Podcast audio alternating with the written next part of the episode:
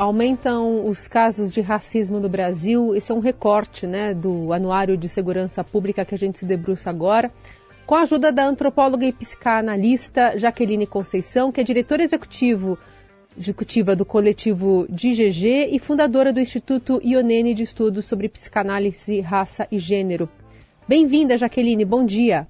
Bom dia, querida. Bom dia aos ouvintes. Tudo bem? Tudo certo. Vou colocar aqui para os nossos ouvintes alguns dados do anuário para a gente situar nossa conversa. Entre 2018 e 2021, os casos de racismo no Brasil saltaram de 1.429 para 6.003, representando um aumento de 31%. Levantamento também expõe outros dados da violência racial no país. Por exemplo, apesar do número de mortes violentas ter caído 6% no ano passado, atingindo o menor patamar em 11 anos, a população negra continua sendo a mais vitimada em homicídios. Dos assassinatos ocorridos, 77% das vítimas eram negras, metade delas com idades entre 12 e 29 anos, sendo 91% do gênero masculino. Já os números da violência policial mostram que 6.145 cidadãos foram assassinados por forças de segurança e 84% dos mortos eram negros. Em 2020 eram 78%. Já entre a população branca, as mortes em consequência de violência policial caíram 30% no mesmo período.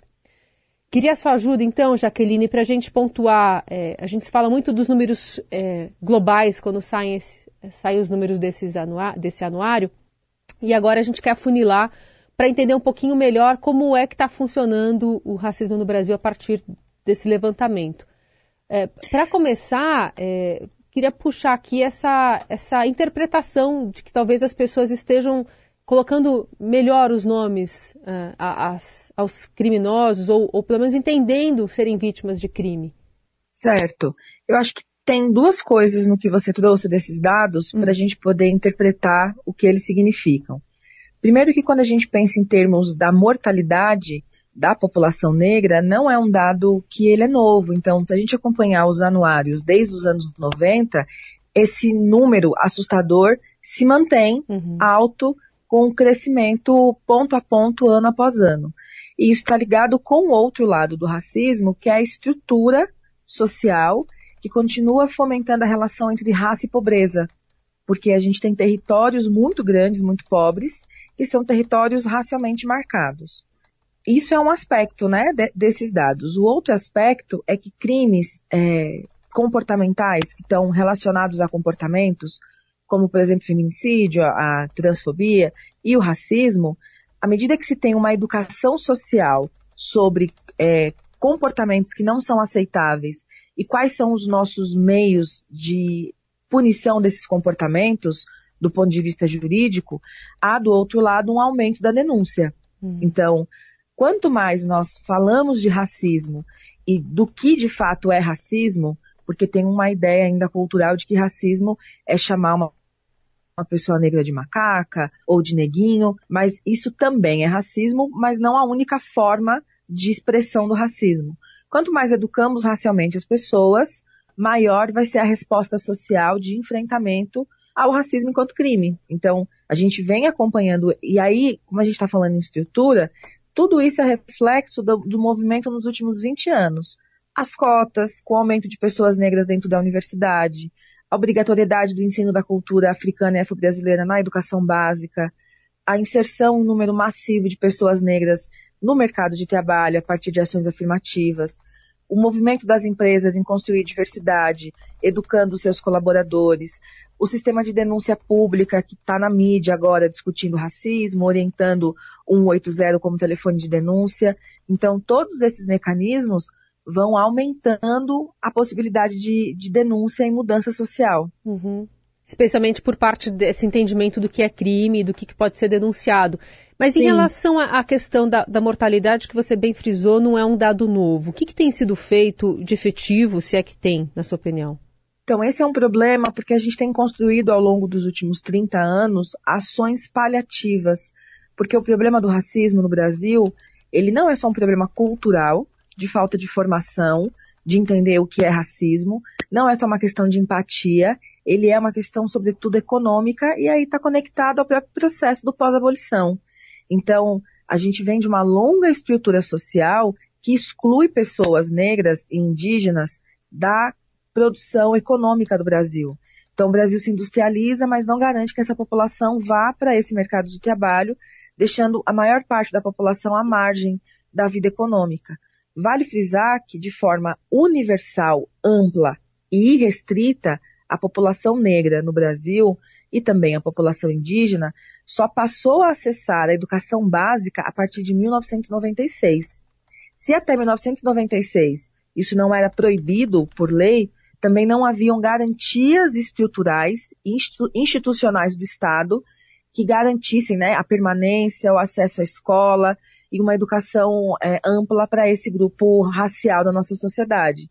Então a gente tem comunidades extensas, imersas num cenário de pobreza material, financeira, emocional, e que essa, essas grandes comunidades, esses grandes territórios, são lugares vistos por, também por um olhar racial. Então, tem mais pessoas negras vivendo na periferia do que no contexto central das grandes cidades e até das cidades pequenas.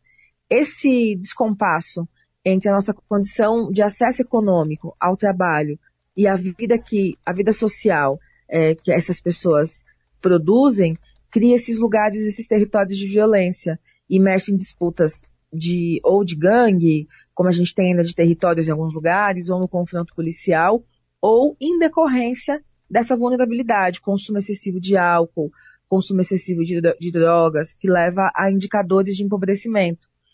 É, que é, é, um, é um quebra-cabeça, uhum. onde uma peça vai dando sentido para outra. É super claro esse arco histórico que você apresentou para a gente, porque dá é, vincula né, esses dados que a gente está observando insistentemente com o que aconteceu lá no passado, como um desdobramento, né? Que, que se, sem medidas é, contundentes, como você mencionou aqui, as paliativas, não dá para se esperar muita mudança do que vem pela frente. Nesse contexto, queria colocar é, um dado sobre São Paulo, que está, dentre é, os estados brasileiros, tem um índice de violência é, reduzido, né? Ou pelo menos menor. Nesse sentido, é, você entende que aqui existe realmente uma força policial, uma coordenação que tem é, melhorado, uh, ou, ou, pelo menos diminuído o, o, o crescimento de, de, organizações criminosas é, e crimes de uma maneira geral? Ou você entende que a polícia paulista tem algum tipo de ação é, que seja de procedimento que tem, é, de fato, melhorado esses dados? Que lado positivo que, se tira disso? O que, o que me parece, e aí eu, eu, eu vou trazer uma coisa que eu acho que é muito importante, pra, inclusive para o ano que a gente está, que é um ano de, de processo eleitoral, uhum. que a gente foca muito na questão da escolha do candidato. Só que o nosso sistema democrático tem espaços de discussão nos fóruns municipais, estaduais, nos conselhos. A gente tem conselho de todas as áreas de políticas públicas. E esses são lugares importantes porque esses são os lugares que fiscalizam esses dados que saíram do anuário, por exemplo. Tá bom, como é que o Estado responde a isso? Uhum. É nesses fóruns, nesses lugares, que se faz essa discussão. Então, vamos imaginar, vamos dizer que no estado de São Paulo, a gente tem um movimento organizado da sociedade civil como um todo, vários movimentos distintos, pessoas que pesquisam, que atuam com segurança pública, que através desses fóruns, desses conselhos gestores, por exemplo, de segurança pública, fiscalizam e acompanham o trabalho é, da segurança pública no Estado. E isso traz esse resultado positivo, porque cria medidas mais rígidas, de compreensão do que, que, a polícia está fazendo, de qual é o papel da polícia militar, por exemplo, é, e quais são as respostas dos problemas sociais que estão no âmbito da segurança, quais estão no âmbito da educação, quais estão no âmbito da saúde. Por exemplo, a Cracolândia, ela é um, é um espaço de intervenção multidisciplinar, né? ela precisa de múltiplas ações para que resolva o problema. A compreensão e o avanço dessa realidade está muito conectada a essa ação civil, que somos nós, pessoas comuns que não temos cargos políticos, mas que acreditamos, é, por exemplo, o Observatório de Jornalismo foi fundamental para a Covid. E o uhum. observatório era composto pela sociedade civil ligada à comunicação ao jornalismo. Uhum. Então, esse é um espaço importante e a gente tem tido no estado de São Paulo boas experiências nesse sentido. Uhum. Embora ainda a Polícia Militar do Estado de São Paulo, no, né, pegando este, este lugar, é, este exemplo ainda é uma das mais letais do mundo. Uhum. É, mas mesmo assim, a gente foi conseguindo, através desses espaços democráticos, coletivos, é, pautar e criar mecanismos de regulação da política pública no que diz respeito à violência urbana. De baixo para cima, portanto, né? É, é, um movimento que ele vai e vem. Então, a, a sociedade civil pressiona o governo uhum. e o governo precisa dar respostas, né? O Sim. governo, o executivo e o, o, o, o executivo, o judiciário e o legislativo precisa dar resposta para a sociedade civil. A sociedade civil pressiona e a universidade produz o dado, porque o anuário é feito em parceria com universidades, vai para a sociedade, a sociedade diz assim, olha, a gente quer uma resposta. E aí o governo, os três poderes, precisam dar respostas. Em 89, a resposta foi a lei é, antirracista, que tipificou o racismo como crime. Hoje, né, nos anos 90, foi a política de cotas. Hoje, quais são as respostas que a gente precisa? Quais? Dentre elas, é, é. a desmilitarização da polícia por todos esses números que aparecem no anuário. Uhum. Eu queria puxar mais essa, essa sua interpretação sobre o judiciário. A gente tem tido algumas manifestações mais contundentes, é, você mencionou uma, uma delas, e mais condenações, né? Vou puxar aqui o caso de 2017, quando um, um estudante da, da GV foi condenado a dois anos e quatro meses de prisão pelos crimes de racismo e injúria depois de chamar um colega de escravo. Enfim, como é que essas decisões do judiciário, talvez por esse movimento mesmo da sociedade, é, tem influenciado esse olhar do país sobre os crimes raciais? É, o judiciário, no nosso sistema político, ele tem um papel é, executivo no sentido de fazer cumprir a lei, mas também de regulatório, uhum. porque de tempos em tempos a gente vê no, no Supremo discussões regulatórias. E, é, na, e aí, por exemplo, essa questão do racismo, embora seja de 89 a lei, quando se tem ações regulatórias que dão uma interpretação extra ou interpretam de forma um pouco diferente do que o, o texto original, isso amplia ou reduz a compreensão do direito. Então, o judiciário, ele, ele, a ideia de diversidade é tão importante porque se a gente tem um judiciário composto por homens brancos de classe média alta, que não tem na sua formação acadêmica é, repertório teórico para um país diverso como o Brasil e pensam a lei como ela foi escrita também por homens brancos de classe média alta, a gente vai tendo cada vez mais problemas de aplicação da lei porque ela está restrita a uma perspectiva única. Então, essa, essa diversidade é, que também tem se discutido no âmbito do judiciário, através dos espaços democráticos de discussão sobre qual é o judiciário que a gente precisa no Brasil do século XXI, fala dessa, mostra muito a importância é, que tem o judiciário como esse lugar que vai trazer outras perspectivas, vai garantir direitos que já estão constituídos, como a punição a crime de racismo, a crime de racismo, mas também vai possibilitar a ampliação da compreensão dessa lei para que cada vez mais ela cumpra seu papel, que é inibir a prática do racismo na sociedade brasileira. Se a gente não consegue inibir isso através da educação e da cultura, porque é um processo mais longo, então que a lei seja o nosso instrumento social de regulação das relações humanas, né, que é a, a, a função dela. Então, acho que o judiciário ele tem esse lugar de trazer a inovação, como foi com a Constituinte, Estatuto da Criança e do Adolescente, Lei de Diretrizes e Bases, vários avanços sociais estão fortemente marcados pelo lugar do judiciário. Mas, ao mesmo tempo, se há um judiciário que ainda tem uma formação teórica do século passado, vai ter o repertório para responder ao século passado. Então, por isso que é importante a atuação da sociedade civil é, nos seus espaços, dentro das suas diretrizes. Esse debate que a gente está fazendo aqui agora, essa conversa, ela é importante por isso. Uhum. Jaqueline, até é, pegando um gancho no que você disse no começo, né, sobre o entendimento das pessoas dessa situação e esse papel aqui até da imprensa nessa, nesse diálogo, a gente tem visto no noticiário também cada vez com mais frequência aquelas notícias do tipo doméstica é resgatada após passar 10, 30, 50 anos em condições análogas à escravidão, e aí aquela questão de que, ah, diziam que ela era da família. É, e normalmente essas pessoas muitas vezes têm a pele negra. Faz parte também desse, desse olhar é, sobre essa discussão que a gente está tendo aqui, esse tipo de herança que estamos carregando até agora, 2022?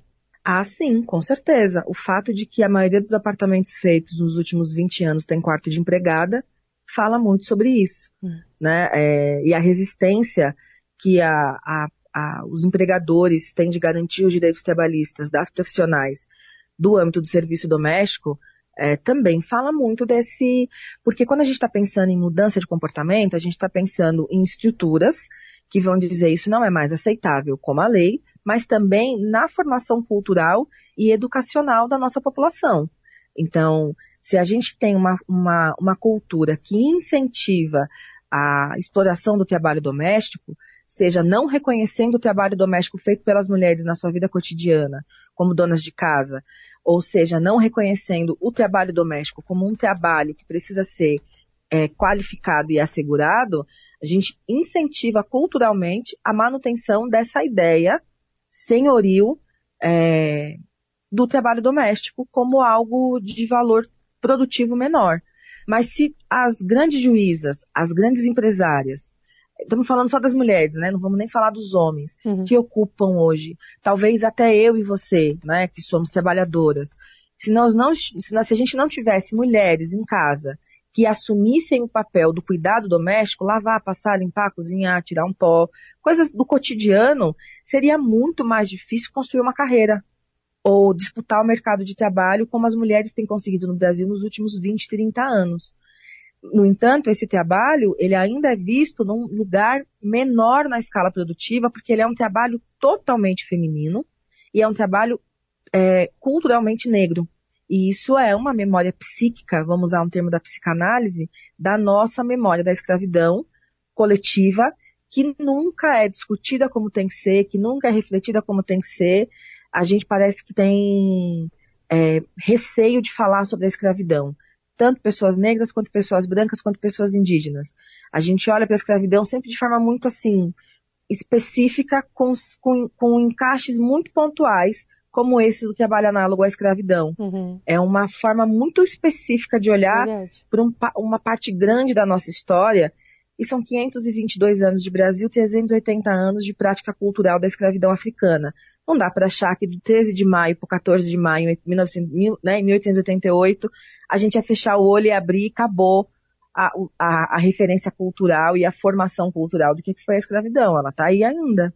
Bom, essa é a Jaqueline é, que está conversando conosco sobre esse assunto, Jaqueline Conceição, antropóloga e psicanalista, diretora executiva do coletivo de GG e fundadora do Instituto Ionene de Estudos sobre Psicanálise, Raça e Gênero, ajudando a olharmos sobre esses dados gerais né, do Anuário de, de Segurança Pública, é, aprofundando um pouco mais essa discussão sobre o racismo, os crimes contra a população negra no nosso país.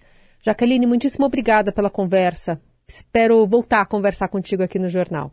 Eu agradeço, espero voltar também. Eu acho que é um papel importante esse do diálogo uhum. e de pensar outras formas. Muito obrigada, bom dia.